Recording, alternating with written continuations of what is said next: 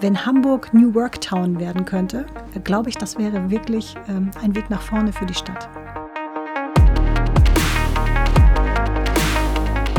Herzlich willkommen zum Hamburg Konvent Podcast Hinhören. In diesem Podcast sprechen wir mit Persönlichkeiten, die einen kritisch wohlwollenden Blick auf Hamburg werfen und ihre Beobachtungen als Impulse in die Diskussion um Hamburgs Zukunft geben.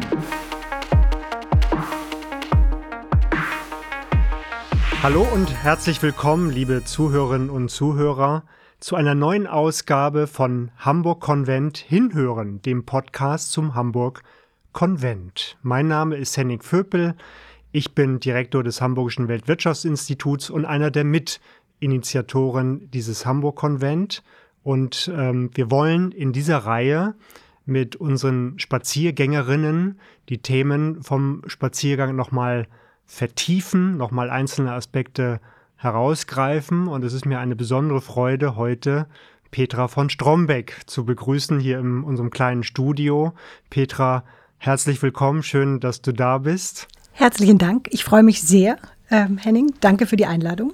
Du bist Vorstandsvorsitzende. Das ist der offizielle Titel von Xing. Unter dem Namen kennen alle dein Unternehmen. Ihr habt euch umbenannt äh, in New Work. Was ist der Hintergrund dieser Namensumbenennung?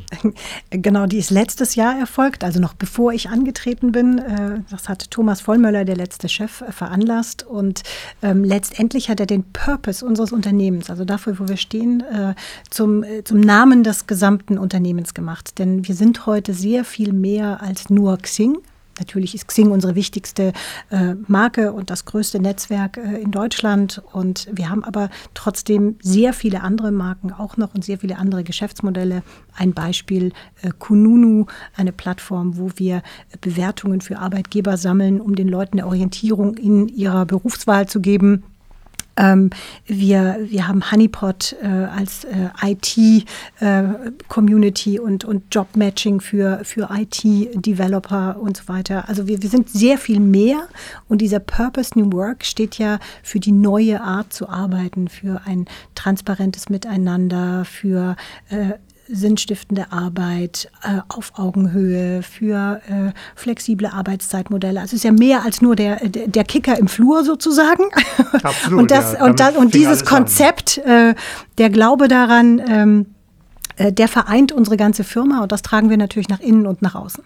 Ihr seid ein Hamburger Unternehmen und das ist der Hamburg Konvent. Deshalb ist es natürlich auch kein Zufall, dass wir auf dich zugekommen genau. sind und mal angefragt haben, äh, wie bringen wir vielleicht die, die Themen übereinander. Der Hamburg Konvent befasst sich mit dem Thema Weichenstellung, Veränderung. Was müssen wir jetzt tun, damit wir vor dem Hintergrund der großen, vielfältigen Umbrüche, die wir gerade erleben, äh, die Voraussetzung schaffen für ja, Wohlstand, aber vielleicht auch für glückliche Menschen, dass sie hier leben wollen.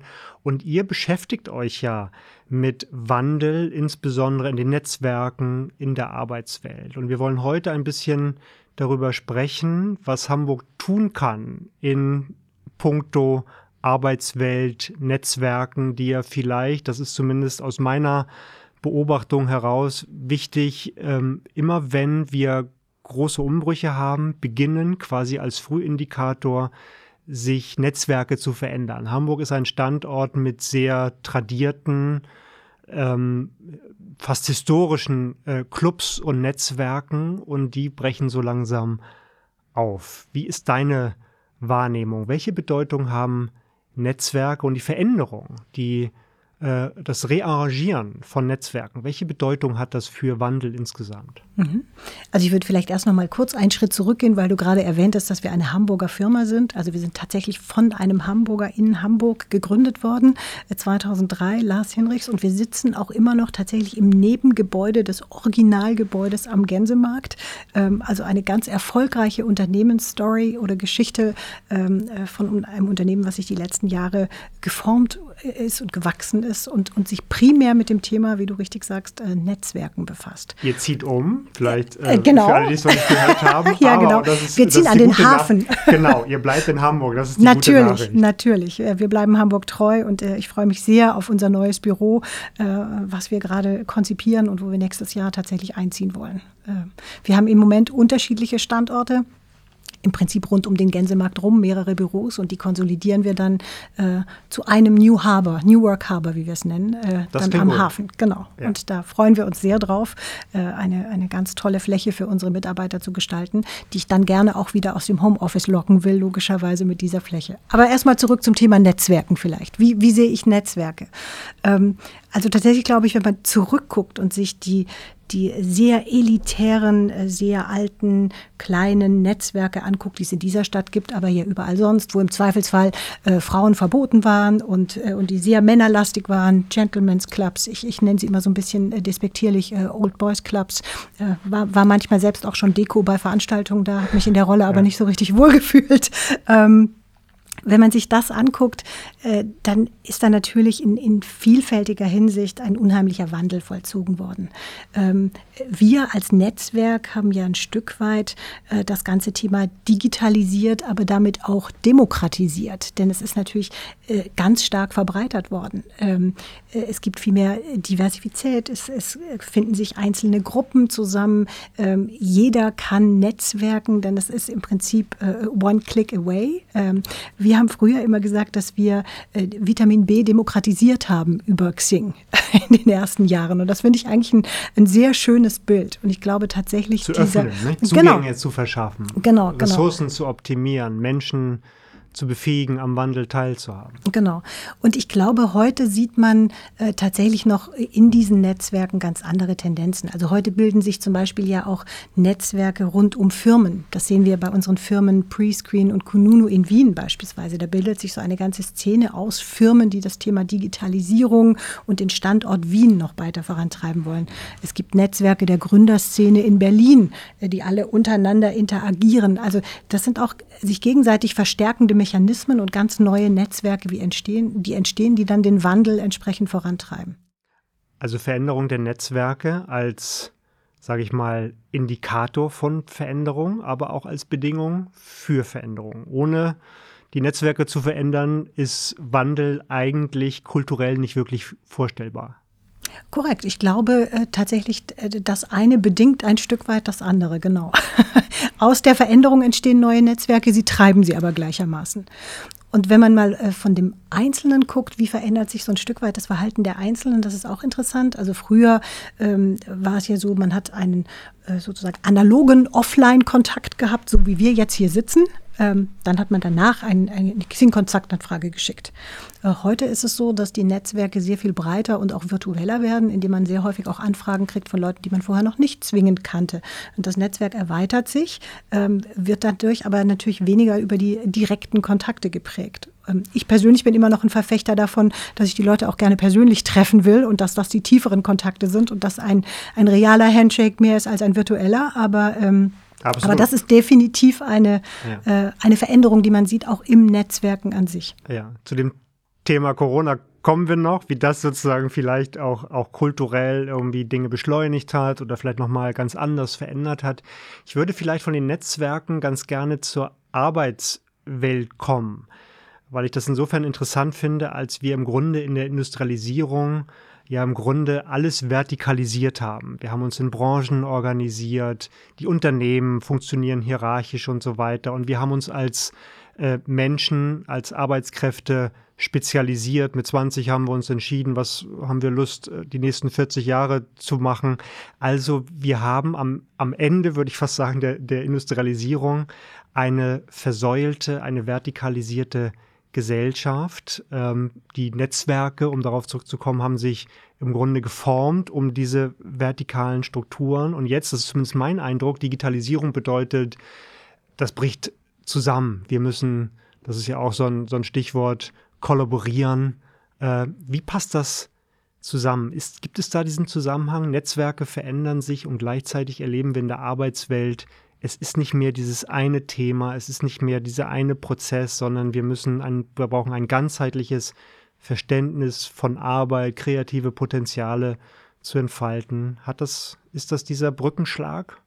Also ich glaube tatsächlich in vielen Unternehmen, und das sind ja häufig auch die, die eher innovativen Bereiche, ist es heute schon so, dass diese ganz klare hierarchische Struktur äh, ja gar nicht mehr existiert. Äh, also natürlich gibt es Kollaborationen über Hierarchiestufen äh, zwischen Firmen, Partnerschaften aller Art. Ähm, ich glaube, wenn man heute junge Leute befragt, wie stellen sie sich die Arbeit vor, dann sind die ja in einem sehr viel fluideren äh, Kontinuum unterwegs. Es träumt ja keiner mehr davon, 40 Jahre auf dem gleichen Stuhl zu sitzen und einen möglichst beschaulichen Lebensabend auf diesem Stuhl zu beschließen, bei klarer Ansage dessen, was der Chef dann gerne hätte. Das, ist, das entspricht ja nicht mehr der modernen Arbeitswelt von heute.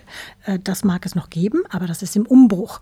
Und fairerweise wird Corona-bedingt äh, dieser Umbruch ja jetzt unglaublich beschleunigt. Denn in einem sehr stark hierarchisch geprägten Umfeld, was eher über Kontrolle und über starre Abläufe äh, funktioniert, ähm, ist einem jetzt plötzlich diese Kontrolle entzogen und ich sitze nicht mehr neben dem Mitarbeiter und ich kann nicht kontrollieren, was der da eigentlich macht in seinem Homeoffice, äh, sondern ich muss jetzt plötzlich mit Vertrauen arbeiten und bin ganz anders aufgestellt. Also das heißt, Corona beschleunigt die Transformation dieser Welt äh, auf jeden Fall. Mhm. Also der Output wird bedeutender, als zu sagen, ich habe doch, hast du doch gesehen, ich habe mal noch bis 20 Uhr äh, auf meinem, äh, an meinem Schreibtisch. Das ist nicht mehr so. Korrekt, also da muss ein, kein, genau.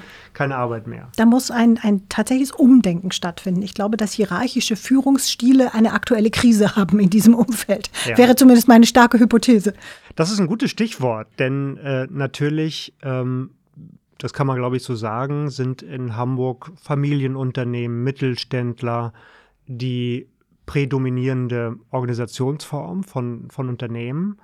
Und da hat sich natürlich ein spezifischer Führungsstil auch herausgearbeitet. In diesen Netzwerken, über die wir sprachen, ist, das ist mein Gefühl, das Senioritätsprinzip sehr wichtig, also zu sagen, das habe ich schon geschafft, das sind, das ist mein Erfahrungsschatz, ähm, das sind meine, meine Netzwerke, die ich äh, hinter äh, mir versammelt habe.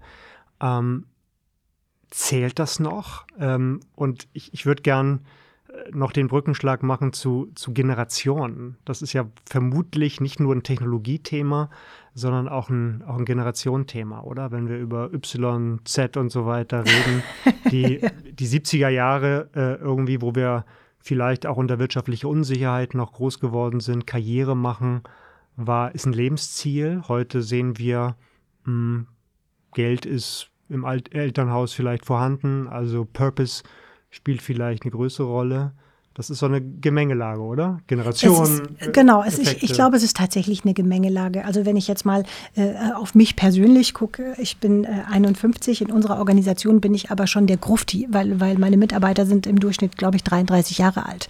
Ähm, so ist, ich glaube aber äh, tatsächlich das ganze Thema äh, kollaboratives Arbeiten, äh, transparentes Miteinander, ähm, Wertschätzung, individuelle Entfaltung, äh, das sind de facto Themen, die immer wichtiger werden. So gesehen werden Firmen, die sich darauf nicht einlassen, es in Zukunft unendlich viel schwerer haben, attraktive Fachkräfte zu finden, mal von IT-Spezialisten gar nicht zu sprechen, sondern auch alle anderen. Ähm, denn, denn diese Arbeitswelt verändert sich und wenn die auf der Stelle stehen bleiben, auf der sie heute in Teilen stehen, werden sie mit dem Fachkräftemangel, der in Zukunft kommt und der ja ein großer Treiber der Veränderung auch sein wird, äh, schlicht nicht umgehen können. Und ja, ich glaube, es ist ein, ein Stück weit äh, eine Alters- und Generationenfrage. Da ist sicher viel im Umbruch, aber ehrlich gesagt gibt es überhaupt keinen vernünftigen Grund, weshalb ein Mittelständler, äh, wir reden ja nicht über den Kickertisch, den er anbieten muss, aber, aber diese, die, die Wertschätzung für den Einzelnen und, und der Versuch für seine Mitarbeiter eine Unternehmenskultur zu schaffen, in der sie äh, glücklich sind und, und was bewirken können, das hilft ja auch den Unternehmen. Solche, solche Unternehmen sind, sind resilienter und sind performanter und, äh, und bringen ja auch Leistung auf. Also deswegen müsste eigentlich jeder ein Interesse daran haben. Ähm, und, es, und es ist schade, dass da viele so verharren.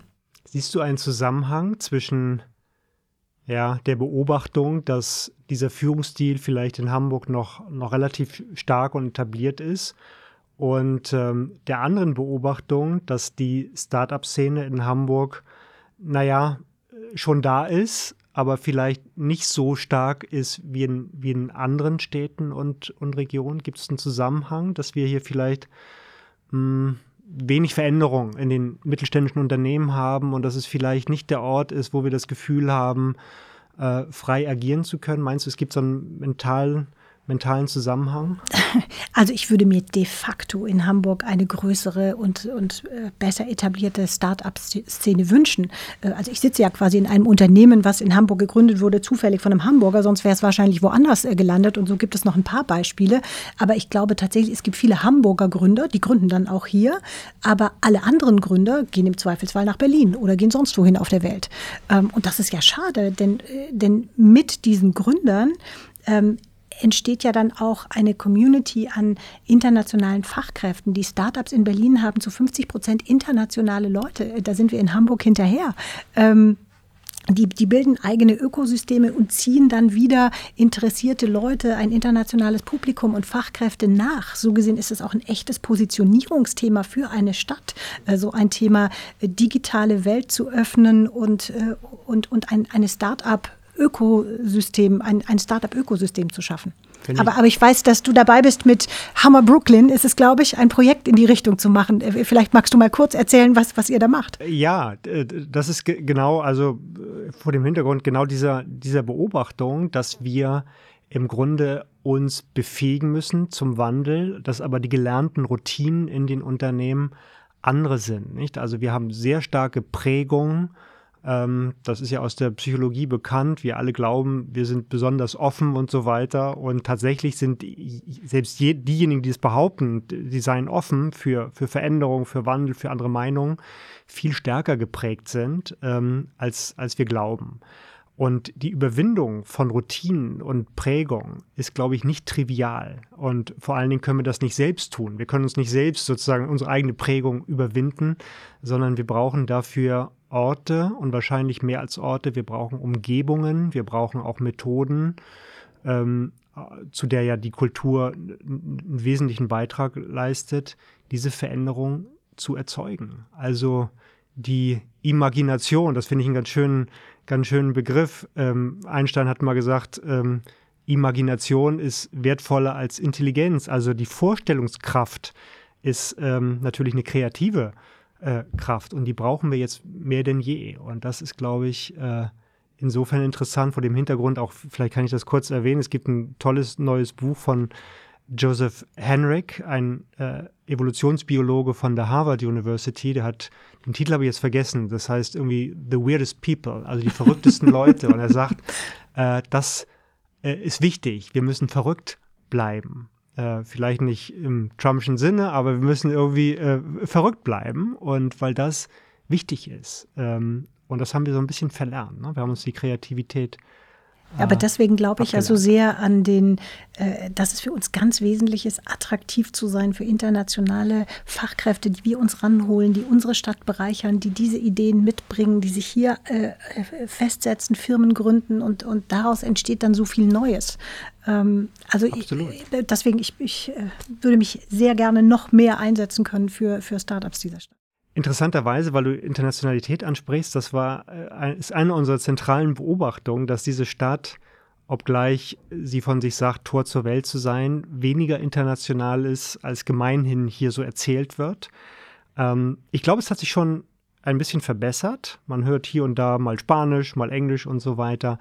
Aber Internationalität ist schon wichtig, oder? Gute, gute Leute gehen dahin, wo andere gute Leute sind. Korrekt. Und da spielt natürlich auch die Sprache und die Offenheit in den Firmen eine Rolle. Wenn ich in einer Firma eine äh, Unternehmenssprache Deutsch habe, ist es schwieriger anzudocken, als wenn die Unternehmenssprache Englisch ist und für jeden möglich äh, und das für jeden möglich macht. Also wir haben bei uns in der Firma, wir haben ja auch Standorte in, in Iberia und in, in Wien und in Zürich und so weiter. Aber wir haben bei uns 50 Nationalitäten und bei uns ist die Firmensprache Englisch und das macht es natürlich sehr viel leichter leichter, äh, Leute aus aller Herren Länder äh, dann für uns gewinnen zu können. Die Perspektivenvielfalt, die Diversität, das ist schon ein Faktor. Ne? Menschen wollen auch. Definitiv. Und das macht, das macht unsere Firma auch aus. Äh, das ist damit eben kein Hamburger Unternehmen. Also natürlich äh, haben wir auch noch äh, sehr viele deutsche Mitarbeiter, aber diese, diese Diversität, diese Diversität macht ja eine Kultur dann auch aus.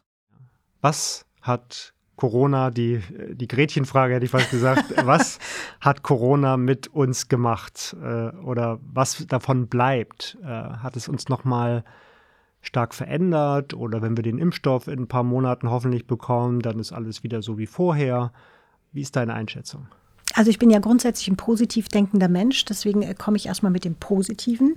Ähm, ich finde die rasant, mit der sich diese ja wirklich dramatischen Verschiebungen im Arbeitsleben abgespielt haben, die Schnelligkeit, mit der dieser Wandel vollzogen wurde in den letzten Monaten, den finde ich bemerkenswert. Hätte, glaube ich, kaum einer gedacht, äh, dass das in diesem Tempo, also dass, die Digitalisierung in diesem Tempo voranschreitet äh, und dass es machbar ist. Äh, also so gesehen erstmal würde ich sagen, das ist der positive Part. Ähm, meine persönliche Erfahrung war, dass ich ja meine CEO-Rolle quasi im Homeoffice übernommen habe Gott sei Dank vorher mit einer Einarbeitungsphase, wo ich die Leute auch noch physisch gesehen habe. Aber das war schon ähm, echt eine Herausforderung, muss man sagen. Äh, alle Leute nur auf so kleinen Pixel-Screens zu sehen, äh, äh furchtbar, zumal ich äh, eben ein People-Mensch bin. Ich glaube aber tatsächlich, dass viele der Veränderungen wirklich nachhaltig sind ich glaube, die Leute werden nicht wieder zu 100 Prozent ins, ins, Büro zurückgehen. Also wenn wir Umfragen bei unseren Kunden oder auch bei den äh, Xing-Mitgliedern machen, stellen wir fest, dass, äh, dass 75 Prozent sagen, sie wollen auf jeden Fall einen Teil weiter äh, flexible Arbeitsorte haben, sei es jetzt zu Hause oder sonst wo. Und ich glaube, dieser Trend, den wird man nicht wieder zurückdrehen können. Selbst die Firmen begrüßen das inzwischen und sagen, glaube ich, zu, zu zumindest 60 Prozent ungefähr, glaube ich, äh, dass sie bereit sind, darauf einzugehen und äh, neue Arbeitsmethoden auch weiterhin ähm, anzubieten. Also so gesehen, ich glaube, dieser Wandel wird uns erhalten bleiben. Ich sehe darin aber tatsächlich eine Gefahr für die Kultur der Unternehmen. Denn kulturprägend ist ja immer Interaktion. Ich, ich treffe Menschen, ich habe gemeinsame Erlebnisse, ich ich habe einen tatsächlichen Kontakt zu jemand und damit auch ein soziales Umfeld. Das prägt ja eine Unternehmenskultur. Und das wird natürlich dramatisch erodiert. Auch die, die also wir, informellen Regeln. Ne? Natürlich, ne? jeder, jeder Kaffee-Chat an der Kaffeemaschine fällt weg und das macht natürlich was mit einem Unternehmen. Der Flurfunk muss sich anders organisieren. Ähm, wir haben bei uns tatsächlich in dieser ganzen Corona-Zeit uns wahnsinnig viel Mühe gegeben mit interner Kommunikation. Also wir haben jede Woche ein, wir nennen es Campfire, also sozusagen die Idee ist ein virtuelles Campfire, ein Lagerfeuer, wo mhm. wir zusammenkommen einmal die Woche. Altes, aufgenommen. Kommunikationsmuster. genau. Äh, ähm, ne? So gesehen haben wir dafür äh, kleine Videos aufgenommen, wo man ein Update gibt, äh, Beiträge aus unterschiedlichen Units hat. Das wird da zusammengeschnitten zu einem ungefähr viertelstündigen Video. Da gibt es dann mal einen Gesang, den die Spanier zusammen einstudiert haben, als die alle im Lockdown saßen und sich gar nicht sehen durften. Da gibt es ein Update aus einer Business Unit, äh, whatever. Und das erzeugt tatsächlich ein ein Gemeinschaftsgefühl. Und wir haben, wir haben da sehr stark dran gearbeitet mit allen möglichen Kommunikationsmethoden, um sicherzustellen, dass wir uns nicht verlieren in dieser Zeit. Und äh, ich bin auch im Unterschied zu vielen anderen Firmen absolut gewillt, du erwähntest vorhin schon unseren Umzug, unser neues Büro so toll zu machen, dass die Leute dahin kommen wollen aus dem Homeoffice. Ähm, also wir sparen nicht an Büros, sondern werden da einziehen und das wirklich schön machen. Das ist interessant, ähm, ja. So, so eine sinnliche Erfahrung zu geben. Wir haben alle auch den Eindruck, dass die sinnliche Erfahrung der unserer Umgebung extrem reduziert ist. Ne? Wir, wir sprechen viel, viel mehr als früher vielleicht, wir gucken mehr, aber wir hören vielleicht äh, weniger, wir, wir riechen fast gar nichts mehr, wir, wir fühlen viel weniger. Ne? Deshalb auch irgendwie die, die Idee von vielen jetzt, ich schicke mal wieder einen Brief, ne? den, den man irgendwie, der, der auch ein bisschen dicker Haptisch, ist. Genau. Und, genau, ja, ja, und ich unterschreibe mit Tinte und so weiter. Also mhm. das, das Gewöhnliche wird das, wird plötzlich das Besondere. Ne? Das stimmt. Wobei ich glaube, dass, ähm, also bei vielen, es, es, gab ja auch viele, die in, in Zeit, also zeitreduziert gearbeitet haben oder die, die tatsächlich dadurch, dass sie weniger ausgegangen sind und weniger gemacht haben, auch so ein, so ein Gefühl der Entschleunigung hatten in dieser Zeit. Und ich glaube, das ist schon auch ein Treiber für Veränderung, weil man braucht ja erstmal die Muße, Sachen zu reflektieren. Und ich glaube, das tun die Leute dann über ihr Leben und wo sie wohnen mhm. und über alles.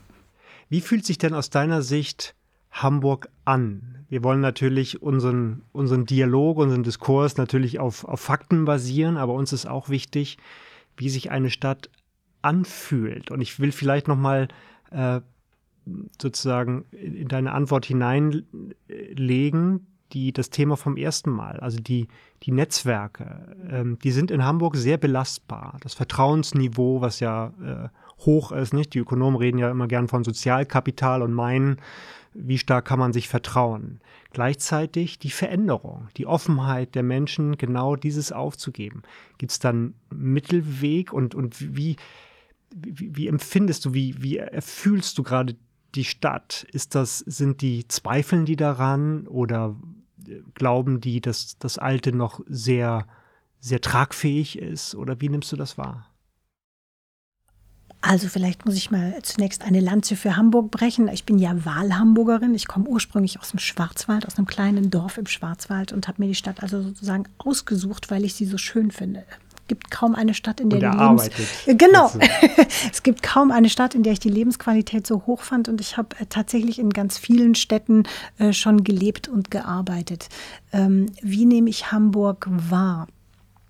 Ähm, es ist sehr divers. Also es gibt natürlich die, wenn man jetzt mal wirtschaftlich drauf guckt, die, die starke Bastion Hafen, äh, über die immer sehr viel geredet wird, wo ein sehr großer Fokus ist. Es, es gibt eine kleine Gründerszene.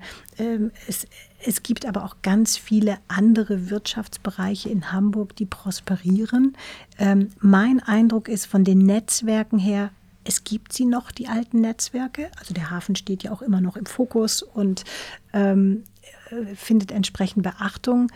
Ich glaube nur, es entstehen daneben ganz viele neue Netzwerke, Welten, Vereinigungen und, und es ist ein, ein Trend von da weg. Aber ob das alle schon gemerkt haben, die in diesem originären Netzwerk sind, wage ich mal in Frage zu stellen. Ja. Ja, das, das ist auch mein Eindruck. Also äh, nicht alle, die darüber reden, haben es wirklich äh, schon, schon gemerkt oder, oder verstanden. Ich würde gerne, weil die Zeit schon, schon fast wieder am, am Ende ist, leider, äh, dich noch fragen, was, weil wir ja auch am Ende dieses Diskurses die Frage stellen wollen, was sind vielleicht für uns leitende Ziele, was sind die uns verbindenden Überzeugungen und Werte aus deiner Perspektive heraus, wenn du auf Netzwerke, auf Arbeitswelten guckst, was könnte ein Ziel sein der Veränderung? Was könnte ein Prinzip, ein Wert sein, der uns leitet auf dem Weg dorthin? Naja, äh, ich würde mich natürlich freuen, äh, und das ist nicht ganz uneigennützig, wenn ganz Hamburg und alle Firmen das New Work-Konzept, dem wir uns verschrieben haben, und da begleiten wir sie natürlich auch sehr gerne dabei, ähm, das New Work-Konzept für sich verinnerlichen, weil ich glaube tatsächlich, dass dann der Standort Hamburg als solcher attraktiver, moderner, wertschätzender und damit auch prosperierender werden würde so gesehen, wenn Hamburg New Work Town werden könnte, jetzt mal auch unabhängig von unseren, äh, von unseren eigenen Geschäften darin, äh, glaube ich, das wäre wirklich ähm, ein Weg nach vorne für die Stadt. Aber wie schön, dass wir euch am Standort haben, dieses, dass ihr dieses Thema sozusagen in, in die Stadt äh, tragt, natürlich weit darüber hinaus, aber dass ihr hier seid, das ist, glaube ich, äh, tatsächlich schön und, und wertvoll für diesen Pro Prozess. Genau, und ansonsten wünsche ich mir für die Stadt einfach noch viel mehr Fokus auf Digitalisierung. Wir sprachen schon über Startups, ähm, über Gründerszenen, über alles, was damit zusammenhängt. Ich glaube, wir brauchen diesen Zufluss von, von Innovation, Kreativität, Fachkräften.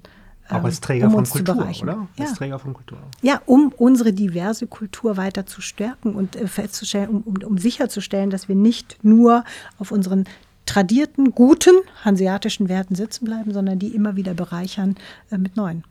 Petra von Strombeck, das war sehr interessant. Vielen Dank nochmal für, für deine Zeit, für die Einblicke. Liebe Zuhörerinnen und Zuhörer, natürlich auch an, an Sie herzlichen Dank für das Interesse, für das Hinhören äh, zu diesem wichtigen Thema des Hamburg Konvent. Begleiten Sie uns bitte weiter, bereichern Sie diesen Diskurs auch mit Ihren eigenen Beobachtungen, gehen Sie auf unsere Website hh-konvent.de. Dort können Sie die Spaziergänge nochmal nachverfolgen, auch diese Podcasts hören, den heutigen natürlich, aber auch von vielen anderen interessanten Spaziergängerinnen. Wir haben Igor Levit beispielsweise in unserer Reihe, wir haben Luisa Neubauer. Also stöbern Sie ein bisschen auf unserer Seite, ähm, tragen Sie bei, Begleiten Sie uns auf diesem Weg in die Zukunft Hamburgs, das würde uns freuen. Also vielen Dank nochmal für Ihr Interesse und bis zum nächsten Mal.